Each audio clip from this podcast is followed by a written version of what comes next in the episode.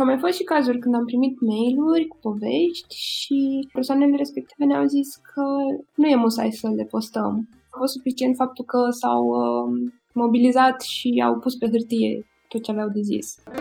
Eu sunt Dana. Iar eu sunt Răzvan.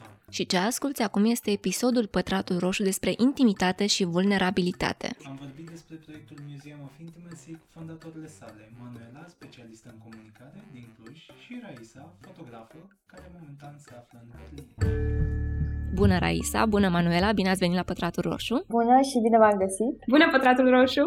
Voi aveți un proiect foarte, foarte mișto, însă a trecut prin foarte multe obstacole din câte am observat eu. Știu că el, de fapt, a apărut în decembrie 2018. Cum de ați vrut voi să faceți un muzeu? Totul a pornit uh, dintr-un apartament uh, din Dristor, în care locuiam uh, acum vreo 5 ani uh, eu și Raisa și uh, cred că a fost uh, rezultatul prieteniei noastre. Nu am stat foarte mult timp împreună, dar suficient cât să creăm această conexiune. După Raisa s-a mutat în Barcelona. Noi am ținut legătura, dar nu știu, eu voiam să facem cumva să fim și mai apropiate, știind că împărtășim cumva aceleași valori și am venit cu propunerea asta, băi Raisa, hai să facem ceva împreună. Nu știam ce, nu aveam nicio definiție, niciun concept, dar știam că vreau să fac asta cu, cu Raisa și din punctul meu de vedere inițiativa asta în subsidiar așa în mine a fost că eu tot observam pe Raisa în timp ce locuiam împreună că avea diverse obiecte nu știu, primite de la foștii ei iubiți, pe care le, le păstrase și, nu știu, era un soi de cufăr cu pinele, plante și mi-amintesc că parcă era și un dinte de argint, niște chestii foarte neidentificabile, dar eram absolut fascinantă că fiecare obiect uh, pe care el îl păstrase mă putea imersa practic în intimitatea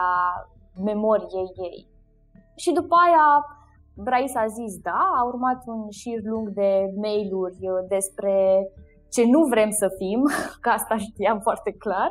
Și a fost un proiect inițial, vrem să facem ceva care să aibă legătură cu memoria și acele lucruri la care trebuie să ne întoarcem ca să putem să ne dăm seama și să reflectăm de ce le-am făcut și cum se, ne raportăm la ele în prezent, printr-un proces uh, de, nu știu, focus group cu prieteni, uh, diferite nume pentru proiectul ăsta, am ajuns la, la ideea de muzeu. Ăsta a fost uh, numele câștigător. Ce nu voiați să fie? Că a zis că aveați în minte ce nu numele sau felul în care să uh, culegem toate aceste lucruri care, pe care le aveam în comun și nu știam cum să le punem la oaltă și de asta a durat foarte mult să ne decidem asupra numelui de uh, muzeu, pentru că nu am vrut să construim un spațiu foarte, cum să zic, steril sau foarte... Formal? Da, foarte formal. Adică uh, ne s-a părut fascinant la ideea de muzeu, faptul că muzeul chiar aduce la oaltă uh, aceste obiecte sau exponate foarte valoroase și le pune într-o lumină anume și uh, chiar dacă muzeul uh, de regulă sau nu de regulă, dar de multe ori are acest focus pe uh, trecut, lucruri care au fost realizate la un moment dat în trecut și acum ar trebui arhivate și protejate și expuse de contexte. Noi am vrut să facem ceva foarte prezent, adică tot ce culegem noi în, aceste, în acest muzeu al nostru e sunt doar definiții din acest moment și și lucrăm cu el foarte contemporan, adică, nu știu, le expunem pe social media și avem această expoziție pe site-ul nostru la care încă lucrăm, dar cumva e ceva care rămâne tot timpul prezent și regândește cumva poziția față de intimitate în fiecare moment. Și ne-am mai gândit un pic și la cum muzeul în general are un spațiu, e fizic, are o adresă și te poți duce în muzeu. Dar noi ne-am gândit că ce colecționăm și ce expunem noi în muzeu, de fapt, în fiecare din noi, adică în fiecare ființă în parte, această idee de intimitate. Astea cumva sunt lucrurile la care ne-am gândit că, adică trebuie să ne gândim cum să le așezăm. Dar uh, cred că, deocamdată, uh, suntem super bine fără spațiu fizic, dar vrem să lucrăm, să avem un spațiu fizic, dar nu în care să punem tot ce colectăm, ci un spațiu fizic în care noi să lucrăm împreună la muzeu.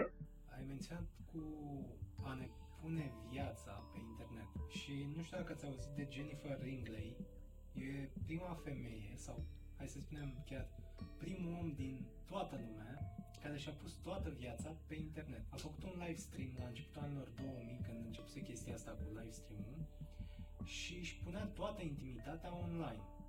E, și eu am o curiozitate și din ce v-ați gândit voi până acum, dar și cu astfel de cazuri. Credeți că putem ajunge vreodată în punctul în care să avem toată intimitatea disponibilă către toți ceilalți? Când uh, mă gândesc la întrebarea ta, mă gândesc că, în primul rând, uh, cum definești tu intimitatea, știi, și ce înseamnă pentru tine expunerea asta. Nu, știu, nu știu pe tipa de care mi-ai zis, dar uh, ce înseamnă intimitatea? Erau pur și simplu... Focus așa, deci avea camera de cămin în care era studentă, a avut prima conexiune la internet, la un internet ceva mai rapid decât dial-up și a făcut experimentul ăsta, a pus o cameră web și făcea stream 24-7 din camera asta a ei. Făcea sex, mânca, învăța, tot ce se întâmpla în camera era pe internet. E, sigur, era o porțiune de intimitate, că în afara acelui feed, ea avea alt tip de intimitate. Și aici mi se pare mie interesant dacă noi am putea ajunge ca oameni să fim vreodată 100% transparenți și de ce am face asta? Cum, cum ne-am putea defini intimitatea astfel încât ea dintr-o dată să nu mai fie intimitate sau să fie o intimitate shareable? Am putea discuta și de asta, o sharing intimacy? Eu cred că atunci când mă gândesc la intimitate, mă gândesc că ține cât de, cât de deschis ești către lume și către tot ce există. Adică cât de mult uh, arăți și cât de mult uh, accepti ce se întâmplă și un soi de cât de deschis ești către lume, opus uh, închiderii în sine și hrănirii, zicem, ego-ului. Adică, nu știu dacă neapărat eu asociez intimitatea cu sexul. Adică s-ar putea să fie lucruri diferite la un moment dat. Sau cu felul în care mă spăl pe dinți. Uh, și plus că treaba asta de, de transparență, sunt de acord că e o componentă a intimității în general, dar cred că ce lipsește foarte mult în uh, povestea asta este partea asta de reciprocitate, de, de comunicare, de ce vine din cealaltă parte, de ce e dincolo de cameră. Adică în momentul ăsta, din ce îmi spui tu, Răzvan, mă gândesc doar că toți oamenii care aveau acces la camera tipei respective puteau să fie acești uh, peeping toms care pur și simplu, poate din curiozitate, poate din uh, uh, dorință de, nu știu, ce dorințe aveau ei să privească ce făcea tipa asta, dar nu era, nu era un raport uh, reciproc și cred că asta e foarte important când vorbim de, de intimitate și chiar dacă ea era transparentă și puteai să vezi ce face ea, e foarte important de văzut cum se raporta ea la ce făcea. Da, eu cred că aici era vorba, Manu, de intimitatea cumva între ea și acest mediu, acest canal și internet, nu neapărat între ea și altcineva care urmărea ce făcea ea. Sau nu știu, Răzvan. Aproape filozofic așa, dacă nu sunt implicate cel puțin două persoane sau două perechi de ochi, mai vorbim de intimitate? Eu cred că da, mai vorbim și de asta ziceam că eu aș fi fost foarte curioasă să văd dacă s-ar putea vreodată să vezi ce, ce-i trece celuilalt prin minte, adică tipei respective, uh, care erau motivele pentru care făcea ea asta. Era ea atât de intimă cu ea, încât, uh, practic, nu știu, poate chiar voia să normalizeze toate lucrurile pe care ceilalți le percepeau ca stigmă, nu știu, nuditatea ei, că probabil că, cum ai zis, făcea sex sau prezentat o felul de lucruri, poate, nu știu, și faptul că uh, se scărpina, tot felul de chestii pe care în mod normal nu le vedem și le percepem ca intime pentru că, în primul rând, sunt private și asta înseamnă in a nutshell pentru mulți dintre noi, uh, în primul rând, intimitatea. Deci de asta zic că sunt foarte multe nuanțe în, uh, în povestea asta.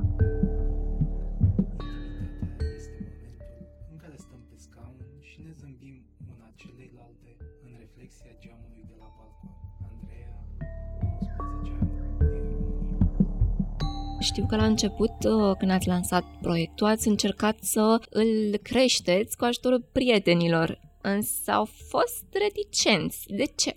Cred că la început ne raportam foarte tare la ideea de intimitate prin uh, amintire, nu știu, copilărie și cred că la început uh, toată lumea se axa pe asta și era foarte ușor să povestești ceva din uh-huh. Trecut. Și cumva noi am vrut să facem această trecere spre, ok, cum ne raportăm acum la intimitate, ce se întâmplă în secunda asta, chiar dacă te gândești la un eveniment din trecut, cum îl percepe astăzi. Da, cred că a fost mai dificil. Da, cred că a existat o reticență inițial pentru oameni, pentru că părea așa, ca și cum uh, uite, aș vrea să scrii și tu o poveste în care să speli rufele în public. Cam, cam multă lume a perceput uh, ca o chestie negativă sau alții ziceau eu nu am nimic de spus despre intimitate sau de ce aș ști eu sau de ce ar trebui eu să mă gândesc sau definiția intimității sau mulți dintre ei ziceau, wow, dar niciodată nu m-am gândit de fapt să încerc să definesc intimitatea. Și practic și noi, asta zicea și Raisa, că am fost în proces și suntem în proces continuu de reconfigurare a ei, pentru că și definițiile mele și ale ei se schimbă pe parcursul experiențelor noastre și ce vedem de la ceilalți oameni. Și cred că normalizarea discuție despre intimitate și cu prietenii noștri și cu oameni după aia pe care am ajuns să nu știm cine sunt, s-a produs în timp și prin uh, faptul că vedeau că a vorbi despre asta și a aborda din orice punct de vedere vrei tu, se află și este într-un spațiu sigur, într-un spațiu în care no one will tell you that that is wrong. Cred că asta de fapt a ajutat, această, acest exemplu constant de, nu știu, am început eu și Raisa cu poveștile noastre despre intimitate și după oamenii și-au dat seama, a, wow, deci poate că și asta înseamnă sau nu m-am gândit la asta până acum și încet, încet a, a început să, să se normalizeze, cred eu. Ce însemna pentru tine, Manuela, intimitatea la început și ce a ajuns să fie în prezent și prin ceea ce ai văzut în cadrul proiectului. Da, mie îmi place foarte mult uh, acest citat al lui Pascal, care zice că toate problemele omului apar uh, din cauza faptului că nu poate să stea singur în tăcere în camera lui. Și tot timpul când mă gândesc la intimitate, mă gândesc la acea cameră în care eu stau în tăcere. Deci dacă ar fi să zic uh, despre mine, intimitatea începe cu mine sau ar trebui să înceapă cu mine. Și o raportare constantă la mine și la cum mă simt eu, ca apoi să pot da mai departe și celorlalți și să pot să fiu disponibilă să împărtășesc lucruri și cu alți oameni. Cred că e un exercițiu constant pentru mine intimitatea de a mă înțelege pe mine și de a-mi înțelege reacțiile și de a încerca să îmi îmbunătățesc calitatea relațiilor mele, care mi se pare că spun uh, cel mai mult despre cine sunt eu în, în momentul ăsta. Acum, dacă e să o luăm pe niște definiții un pic mai uh, psihologice, cu oameni care știu poate mai multe lucruri și sunt mai avizați decât noi, este și o balansare, intimitatea între autonomie și capacitatea noastră de a depinde. Când zic capacitatea noastră de a depinde, na, e un lucru dat de când ne-am născut, uh, avem o mamă sau avem uh, după aia un caregiver, suntem legați de mamă cu acest cordon umbilical. Deci cumva ne-am născut în această fază de codependență, iar pe parcurs, în timp ce ne dezvoltăm și ne maturizăm, învățăm și să, să fim autonomi. Și, practic, intimitatea ar fi în momentul în care eu, Manuela, reușesc să, să devin acest sine diferențiat în termeni mai, mai psihologici. Pe de altă parte, intimitatea și din exemplele pe care le-am uh, întâlnit uh, și din poveștile noastre, cred că e și o formă de curaj, e un soi de victorie asupra fricii. E frica de a fi abandonat, e frica de a fi respins, e frica de a fi văzut, e frica de a nu fi plăcut. Sunt o grămadă de frici pe care le avem. Și cred că intimitatea e momentul ăla când accepti să zici, da, vreau să, vreau să fiu văzut și când reușești, de fapt, să depășești anxietatea pe care o ai din toate fricile astea și nu ți-e frică să fii, să, să fii vulnerabil, să intri în procesul ăsta de vulnerabilizare cu celălalt. Da, deci sunt o grămadă de, de definiții și care cred că toate sunt adevărate. Plus că în uh, muzeu noi ne-am confruntat cu intimitatea emoțională, cu cea intelectuală, cu cea spirituală, cu cea sexuală, cu cea online, mai ales acum în pandemie, în care oamenii încercau să make sense out of the reality.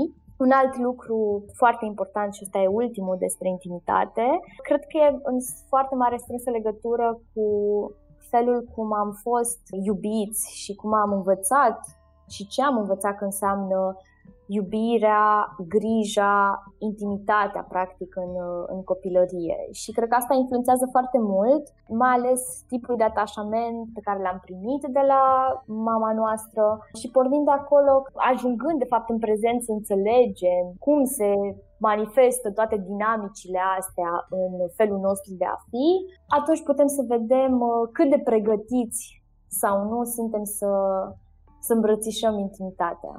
Raisa? Întotdeauna mă gândesc că provin din familia asta în care atunci când ne strângem la masă vorbim despre toate lucrurile posibile, toate problemele, toate fericirile tuturor. După aia m-am mutat, am locuit în patru țări și am schimbat câte acasă. Acum locuiesc în a 25 acasă. Tot felul de oameni de peste tot și cumva, cred că din cauza asta sunt poate mai deschisă la, știu să zic, aventură, da, la ce e nou. Și cred că pentru mine intimitatea are foarte mult de a face cu a fi foarte prezent și a primi cu brațele deschise orice nouă oportunitate. Și cumva așa îmi și redefinesc ideea despre intimitate în fiecare secundă. Și da, mă gândesc că sunt un miliard de posibilități de interpretare și de înțelegere a intimității, dar cred că așa pe scurt ar fi un mix de nu știu, onestitate și transparență și blândețe în care reușesc să mă unesc cu cel din fața mea, cu ceilalți, cu voi cu care vorbesc acum sau cu viața, așa, așa cred că o văd. După aia mă gândesc că variază foarte tare de la om la altul, nu știu, variază în funcție de mediu sau canalul prin care o lași să vină către tine, dar um, mi se pare că e super important și să fie așa foarte fluidă și să o lași să se transforme tot timpul. Și de asta și muzeul nostru cu poveștile pe care le are. Cred că e la fel, nu putem să dăm o definiție clară, chiar dacă sunt psihologi sau o groază de oameni care știu ce vorbesc. Cred că muzeul tocmai arată că fiecare privește aceste lucruri într-un alt fel și ajunge prin alte uh, metode să înțeleagă intimitatea pentru el. Și cred că e vorba doar de deschiderea asta către fiecare ce poate și cum poate și unde vrea să ajungă și mai departe.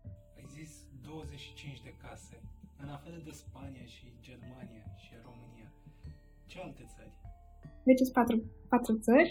Franța. România are trecutul ăsta comunist, unde intimitatea și era bună și nu era bună. N-ai fi vrut ca în intimitatea ta în care ascultai uh, Europa Liberă să intre cineva. Și de-aia eram curios cu toată experiența asta a ta, construită în, în anii ăștia și în atâtea călătorii, dacă ai observat particularități specifice fiecarei țări sau fiecărui oraș sau fiecărei culturi. Na, uite, francezii se bucură de acest stereotip că sunt dezinhibați. De ce înseamnă asta când trăiești alături de ei? Well, am trăit acolo, dar nu pot să zic că m-au lăsat să-i cunosc. Pentru că, deși am făcut franceză în școală, franceza mea era foarte înceată. Adică chiar aveam nevoie de foarte multă vreme ca să formulez o propoziție și nimeni nu avea răbdare să ne asculte franceza și nimeni nu a vrut să vorbească în engleză cu mine, așa că am, um, mi-am petrecut cele șase luni doar cu o fată din Lituania, două chinezoaice și o fată din Marea Britanie. Și așa că am fost noi, care am trăit în Franța și cu partenerul meu de la vremea aia, dar am uh, primit așa o ușă închisă.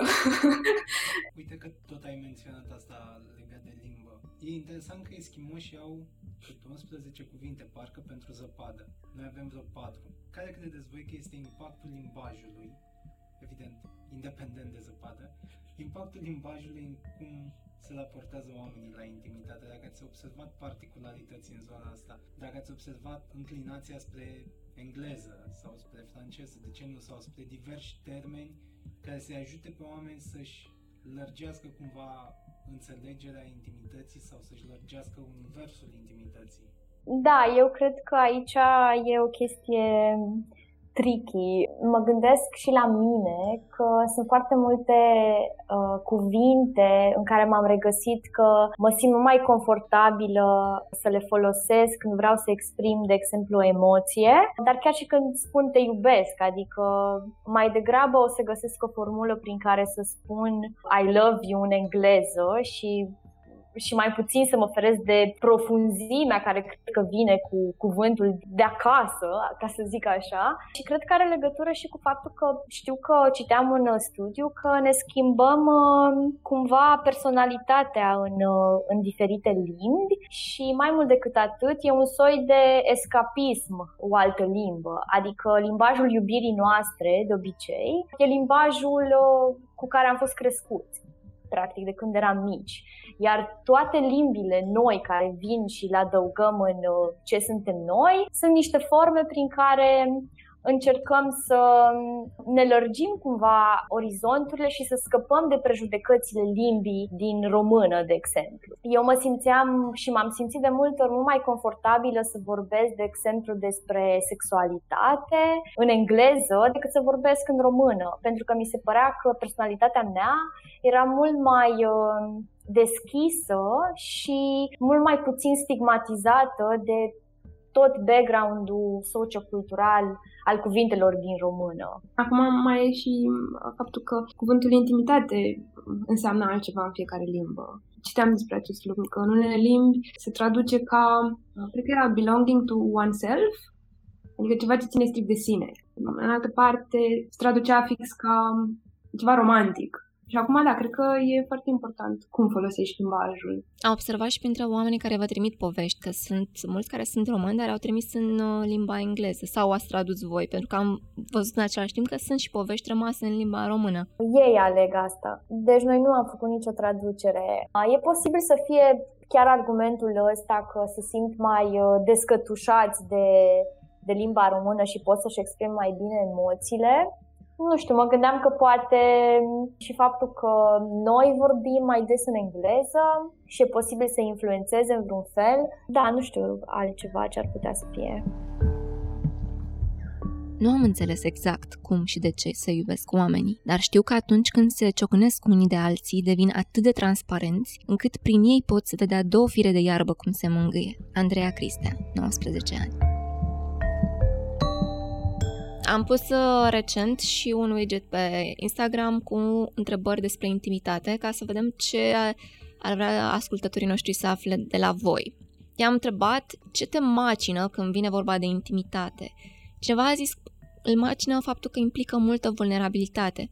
Cum depășești acest moment? Cum, cum reușești să-ți pui povestea și să, să ai curajul să o pui într-un astfel de muzeu unde știi că sunt atâția ochi care o vor vedea? Mulți dintre ei, cum am observat eu că e comportamentul uh, oamenilor care vin și scriu uh, în muzeu, mulți dintre ei tatonează terenul. Adică pentru unii cred că nu știu, durează și săptămâni, luni de zile până își fac curajul să ne scrie și cred că revin iar la, la povestea cu acest safe space pe care noi l-am creat tocmai în ideea asta în care you take the time you need și în momentul în care simți că a venit momentul, noi suntem aici să te ascultăm și această ascultare um, vine ca nu ca să-ți dăm ție un răspuns și să venim cu soluții către tine, ci doar să te ascultăm. Și cred că procesul ăsta în care oamenii sunt doar ascultați și văd că și ceilalți, adică primesc și un feedback pozitiv constant că mai sunt și alții ca ei, cred că grăbește și încurajează procesul de vulnerabilizare. Deci cel mai important e, e acest uh, psychological safety, dacă ar fi să găsesc un termen pentru el. Mai e și faptul că dacă nu vor să-și scrie numele, noi niciodată nu uh-huh. oamenii să-și dea numele adevărat sau să dea informații despre ei. Pentru că fiecare alege dacă să ne dea nume, să ne spună vârsta sau locația. Sunt foarte mulți care aleg să facă asta, dar cred că au fost și foarte multe cazuri când s-au simțit mult mai în regulă să ne scrie anonim. Dar au fost persoane care au revenit de mai multe ori să scrie? Da, avem de Da. Și au fost persoane care v-au scris și v-au spus că în momentul în care au trimis acea poveste au simțit că, nu știu, ceva s-a schimbat în ei sau poate că cineva drag a văzut povestea și a avut un impact în viața personală? Da, eu cred că a fost uh, chiar mai mult, adică știu că a fost sentimentul ăsta pe care mulți dintre ei l-au descris de eliberare, mai ales cum zicea Raisa că mulți au decis să fie anonimi.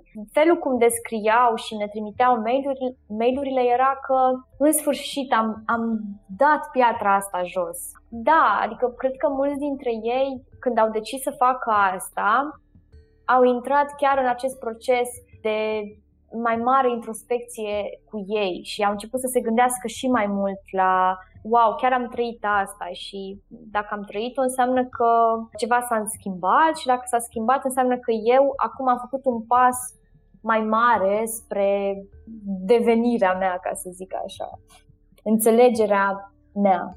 Și au mai fost și cazuri când am primit mail-uri cu povești și uh, persoanele respective ne-au zis că nu e musai să le postăm. Adică pentru ei uh-huh. au, a fost suficient faptul că s-au uh, mobilizat și au pus pe hârtie tot ce aveau de zis. Când a avut loc acel declic în care voi ați decis să mutați uh, treaba asta din online în offline și să vorbiți cu adolescenți? A apărut fără să știm, cred.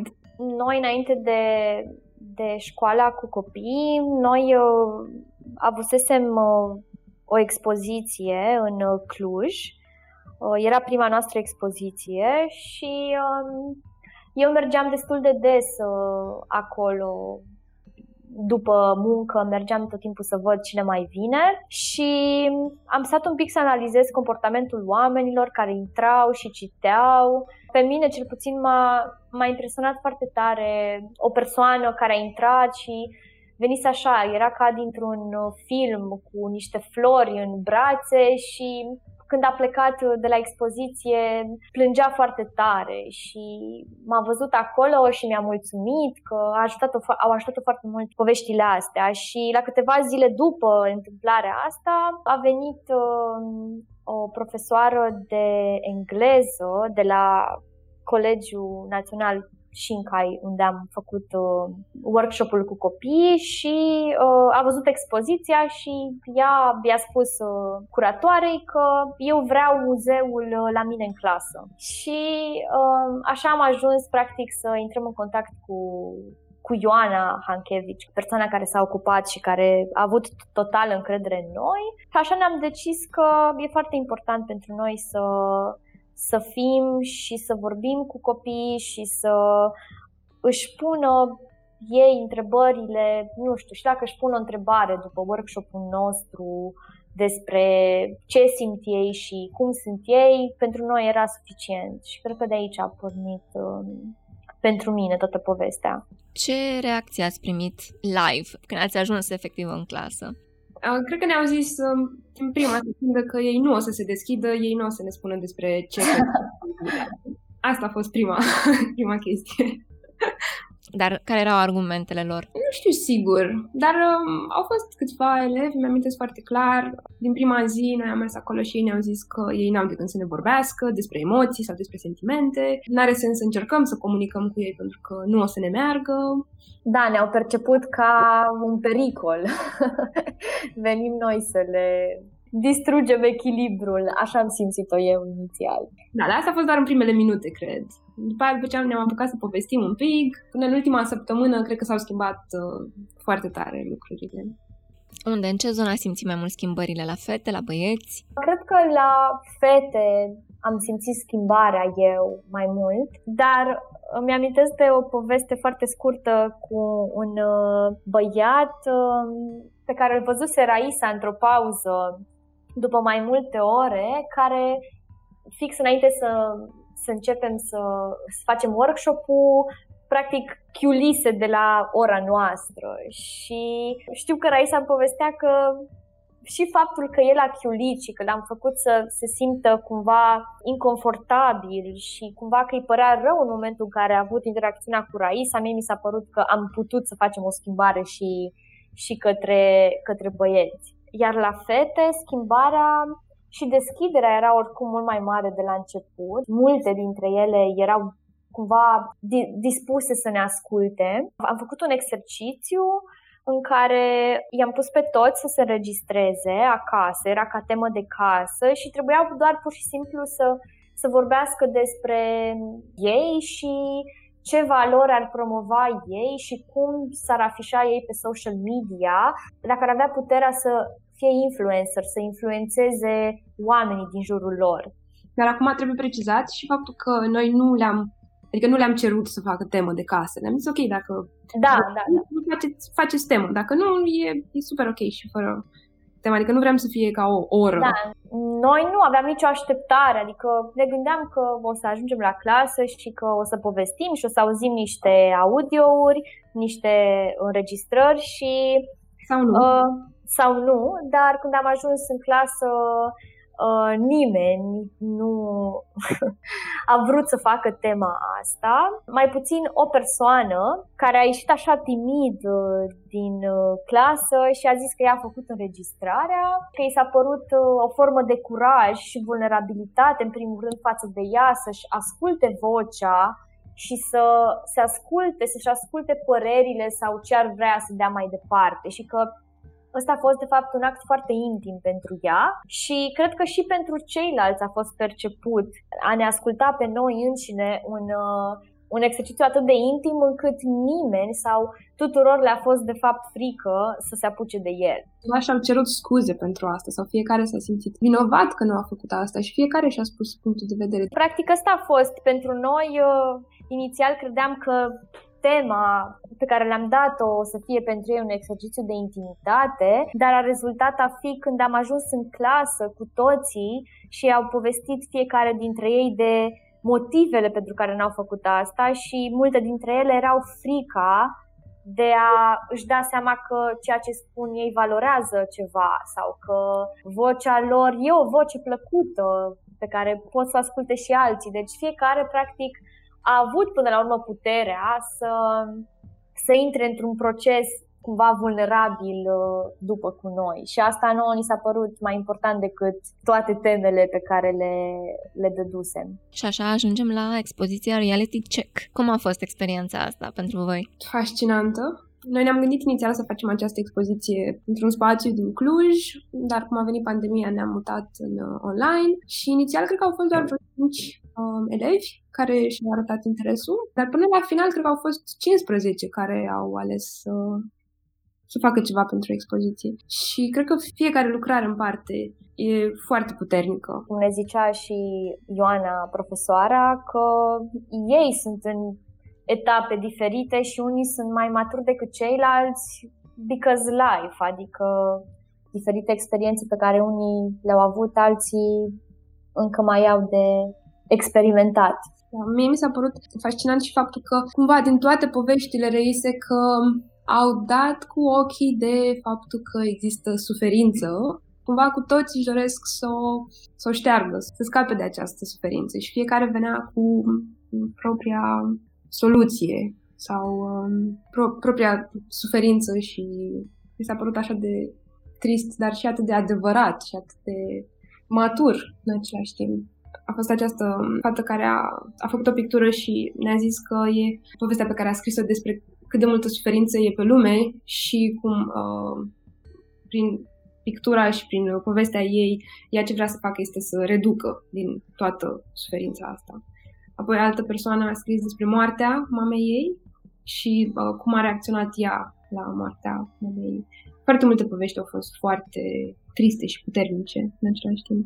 Apropo de asta, se leagă într-o oarecare măsură de o întrebare pe care am primit-o de la ascultători cu părinții mei nu respectă intimitatea, spațiul personal, cum aș putea să-i fac să înțeleagă cât de importantă e pentru mine? Soluția e tot dialogul, dar acum depinde că dacă vii dintr-o familie în care dialogul, cum e în familia Raisei, e o chestie normală în care putem să punem pe masă tot ceea ce gândim și ce vrem de la ceilalți.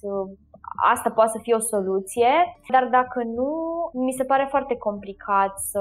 Adică, în primul rând, trebuie să ai această relație cu părinții tăi prin care să poți să le spui niște lucruri și să-i faci conștienți de faptul că tu ai nevoia asta. Cel puțin în România, mie mi se pare foarte greu cumva să, să existe această colaborare între părinți și copii, pentru că, na, mulți dintre noi am fost crescuți cu niște uh, figuri foarte autoritare și, na, când părinții reprezintă această figură autoritară, nu prea e despre colaborare și înțelegere, că e mai mult despre frică și uh, hai să mă ascund de tine. Deci uh, e foarte greu să te lupți cu un întreg uh, context uh, sociocultural. Ce am făcut eu, de exemplu, cât uh, am fost în uh, carantină și am fost chiar cu părinții mei, cred că a fost o negociere constantă, zilnică aș putea spune, mai ales în prima lună când m-am mutat cu ei, între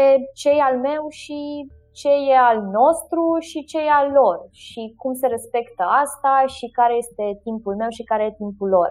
Dar uh, conștientizarea asta și înțelegerea și negocierea a putut fi rezolvată prin faptul că eu i-am făcut pe ei să înțeleagă că eu nu mai sunt copilul de 18 ani, în care cumva relația noastră se raporta într-un total alt mod, ci că acum suntem voi adulți și eu adult. Adică cred că conștientizarea asta în care vorbim amândoi de la același nivel, cred că e foarte importantă ca ei să înțeleagă asta. Atâta timp cât părinții noștri ne, ne percep tot ca pe niște copii și noi tot ca pe niște părinți pe ei, o să fie foarte greu să ieșim din instanțele astea părinte-copil. Pe baza poveștilor pe care le-ați primit, mai ales în uh, pandemie, care au fost mai um, puternice, care v-au atras mai mult atenție? Adică unde se simțea că tocmai lipsa intimității sau a unui spațiu, cum a fost în cazul ăsta,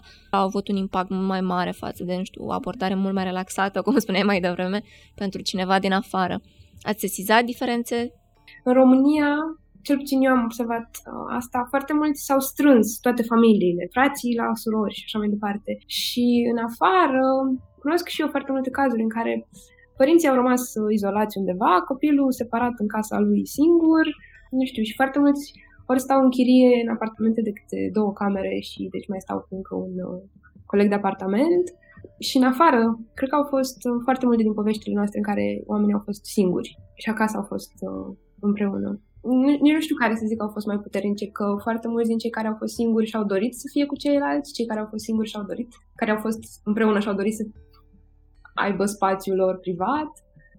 Cu ocazia asta ne gândeam acum și să vă citim o poveste din pandemie și care ni s-a părut nouă că a surprins foarte bine felul cum se întâmplau lucrurile în exterior cât și în interior. Uh, asta e o poveste din uh, Barcelona, de la Sam.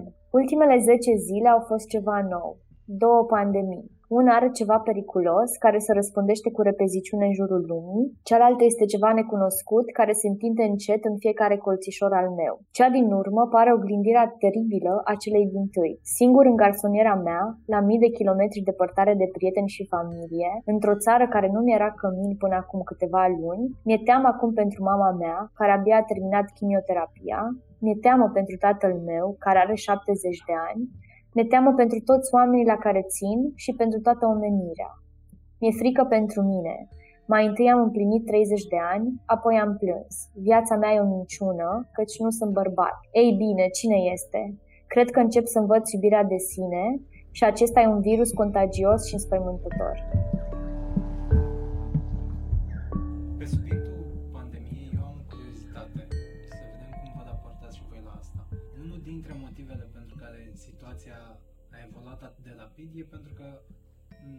Noi ca oameni călătorim mai mult ca niciodată. E, și suntem în punctul în care, dintr-o dată, oamenii s-au găsit cu timp liber. Nu mai agitat, sau mă rog, o perioadă, la început, martie, mai. Nu a mai fost agitație, nu au mai fost treburi atât de importante de făcut. Au stat mai mult acasă.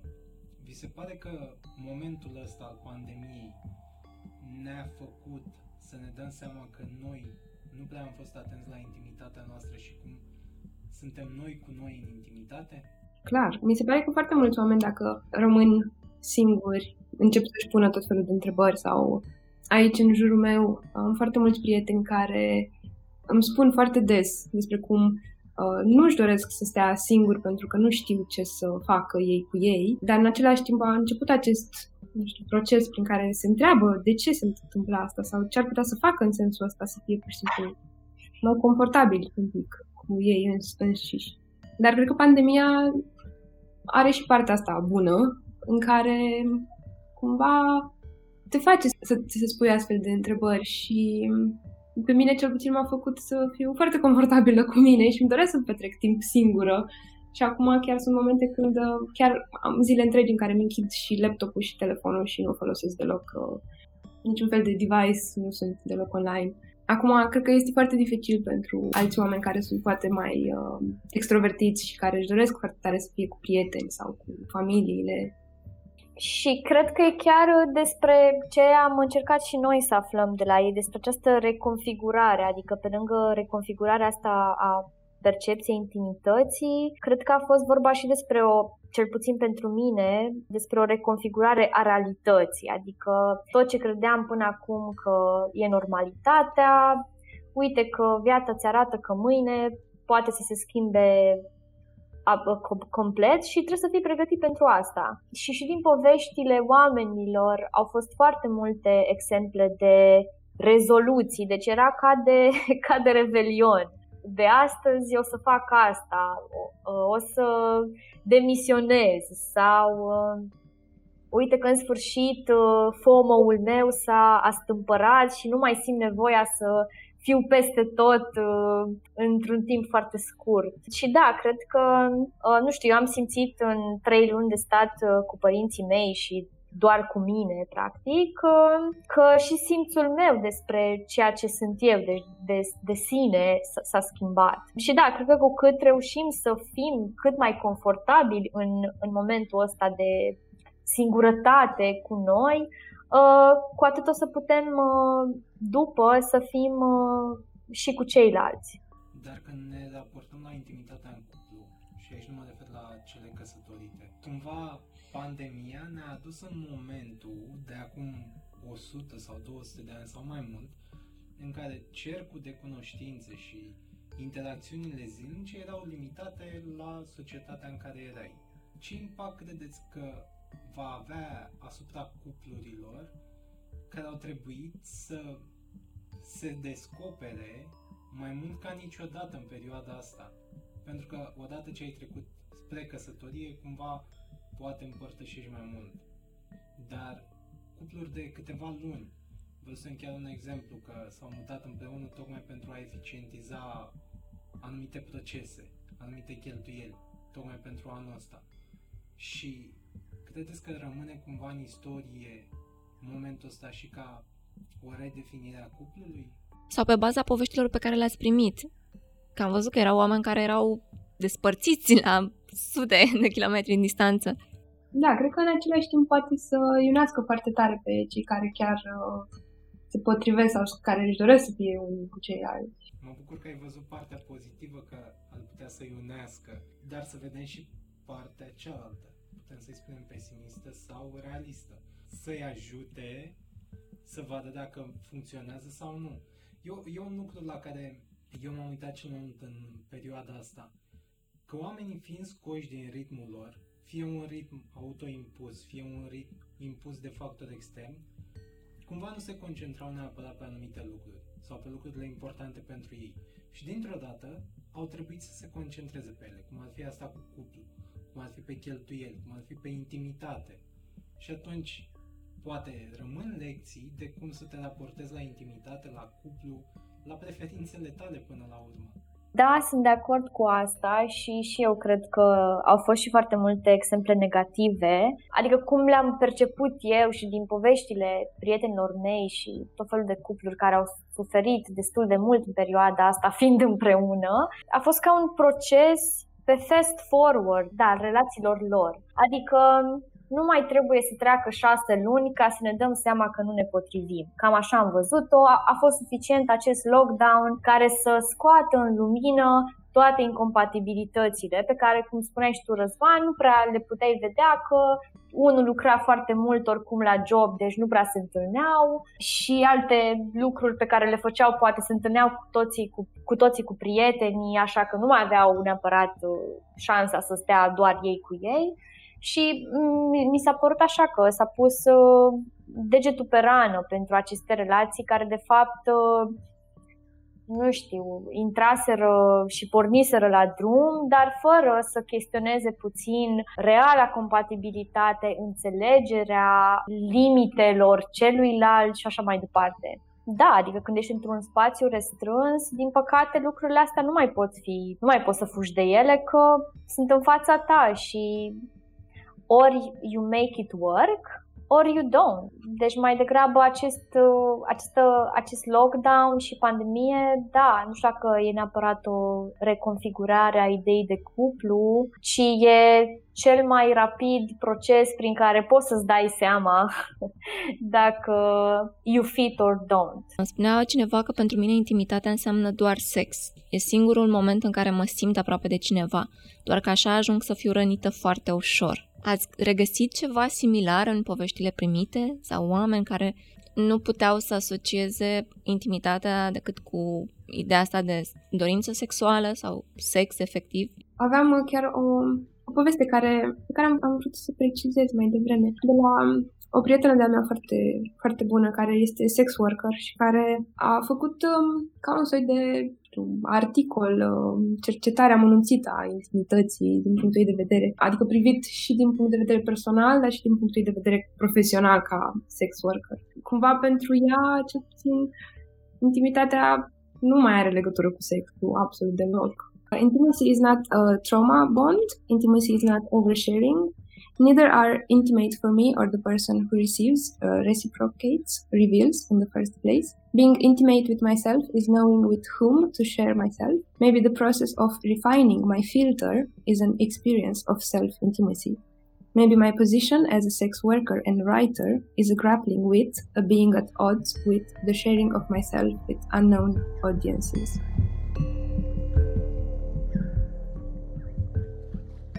Intimitatea presupune diferențiere sau simbioză? Nu e niciuna nici alta. You have to find the, the middle ground, practic.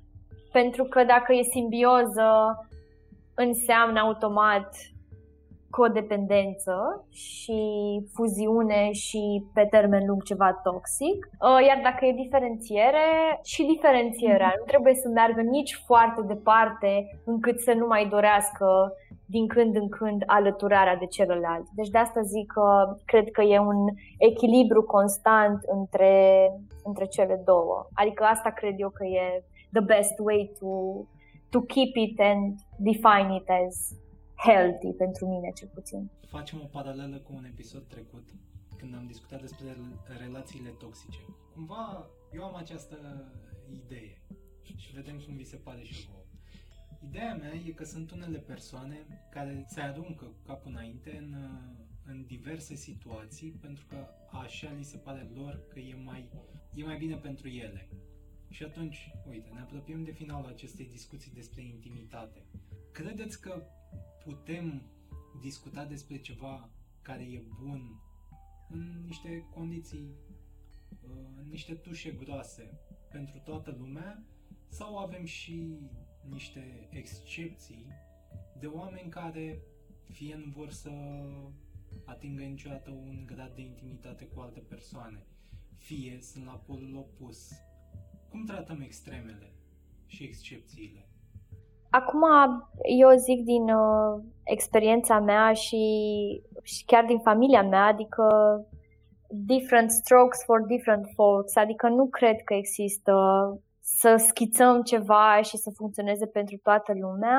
pentru că și multe relații, multe lucruri pe care le facem și motive pentru care ne alăturăm unui grup sau decidem să fim cu un partener e ca să ne îndeplinească până la urmă niște nevoi extrem de fundamentale.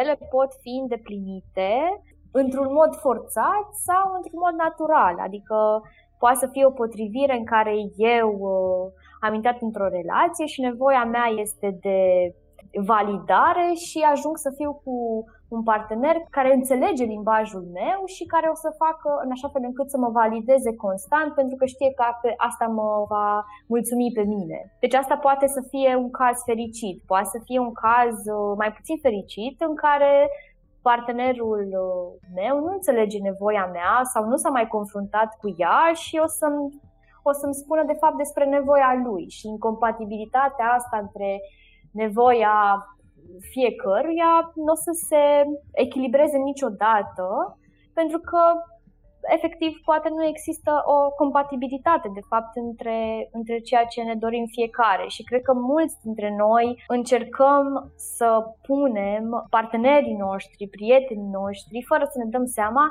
în niște șabloane predefinite a cum ar trebui să fie partenerii noștri sau ce ar trebui să facă ei pentru noi. De aici punctul ăsta duce doar spre spre eșecul relațiilor noastre în cele din urmă. Mă gândeam un pic la întrebarea de mai devreme despre diferențiere și simbioză.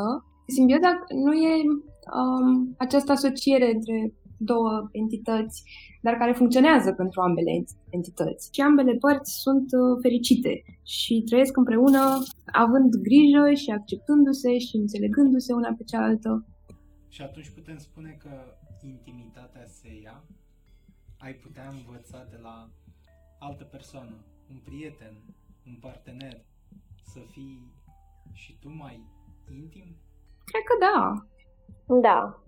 Adică eu cel puțin um, am aceste proiecte, le numesc uh, proiecte de viață. Dacă astăzi sunt foarte setată pe nu, după aia îmi dau seama că poate nu e un proiect, poate nu e o idee bună și poate ar trebui să-mi fac un proiect în care să încerc să zic da sau să fiu mai deschisă la tot felul de lucruri care apar și să încerc să înțeleg și părerea celuilalt sau să văd și punctul lui de vedere și să zic da, gândindu-mă nu doar la mine și la ce îmi place sau ce nu, nu-mi place mie. Și cumva încerc tot timpul să-mi amintesc de acest proiect pe care mi l-am făcut. Sau mai am alt proiect care e despre a fi, să nu am chestii grele pe umeri, adică să, să mă simt foarte ușoară și să nu, pare, să nu pară că vin cu niște um, idei foarte sigure. Adică aș vrea să fie foarte fluid și bă, să se accepte toate lucrurile unele pe celelalte. De asta mi se pare că pot să învăț de la alții sau pot să îi văd pe alții ca pe profesori de mei sau ca pe oameni care poate știu mai multe lucruri despre viață sau oameni care, deși poate inițial mi se pare că n-aș avea ce să învăț de la ei, de fapt mă fac să-mi dau seama de foarte multe lucruri. Tocmai, uite, cineva care, pe care îl consider nu știu, foarte agresiv sau foarte rău, tocmai mă poate învăța să am uh, răbdare sau să am uh-huh.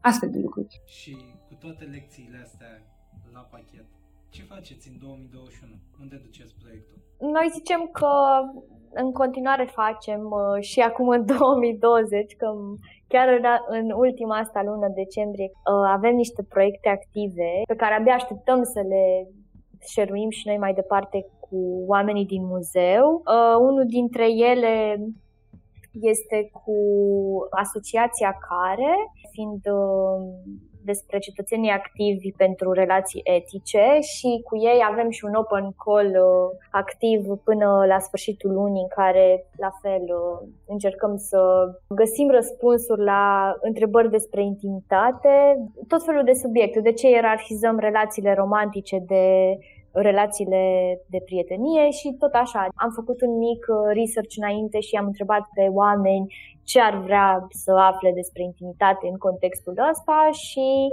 ne pregătim să facem niște interviuri uh, one-on-one cu toți pe Zoom uh, luna asta și mai avem încă un alt proiect cu o companie în care Uh, vrem să vorbim despre cum creăm un uh, safe space chiar și la muncă, nu doar în viețile noastre personale. Iar pe 2021 vrem să fim uh, și mai implicați în comunitatea noastră, să venim cu mai multe recomandări, să comunicăm mai direct cu oamenii care ne scriu constant și de ce nu, poate la anul eu și Raisa să ne mutăm, adică eu să mă mut în Berlin și să ne găsim și un spațiu fizic, cum ziceam, ca să putem să aplicăm și la proiecte din afara României. Un alt pas ar fi să uh, ne mărim un pic uh, echipa, fiind așa de departe, Adică noi dintotdeauna am făcut acest proiect de la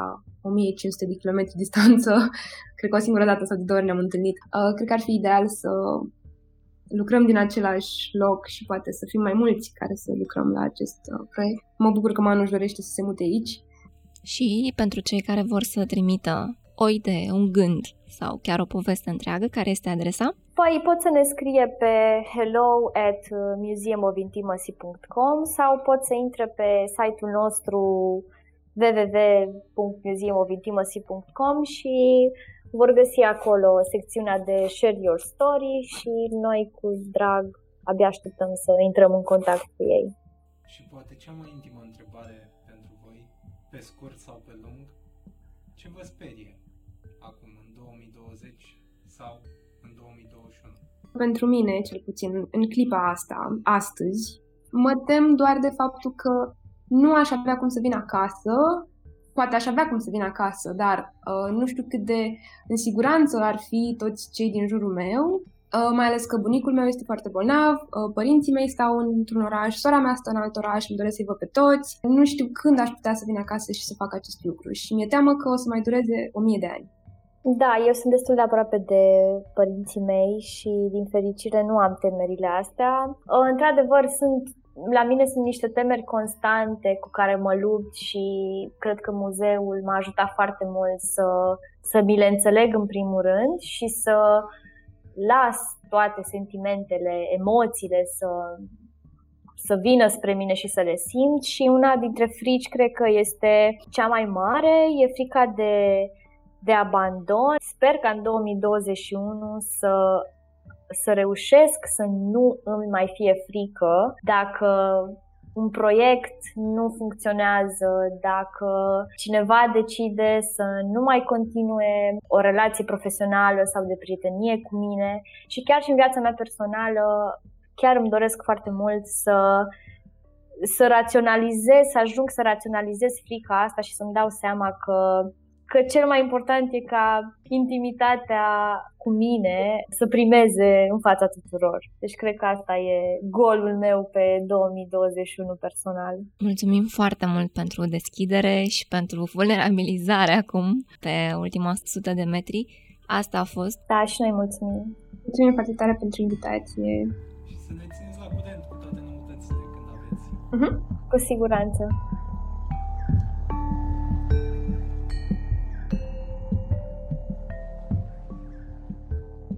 Fiecare nou episod Pătratul Roșu poate fi ascultat pe SoundCloud, Spotify și Apple Podcasts. Totodată, nu uita să ne urmărești pe Facebook, Instagram și YouTube ca să afli care vor fi următorii noștri invitați și să ne spui ce vrea să știi de la ei.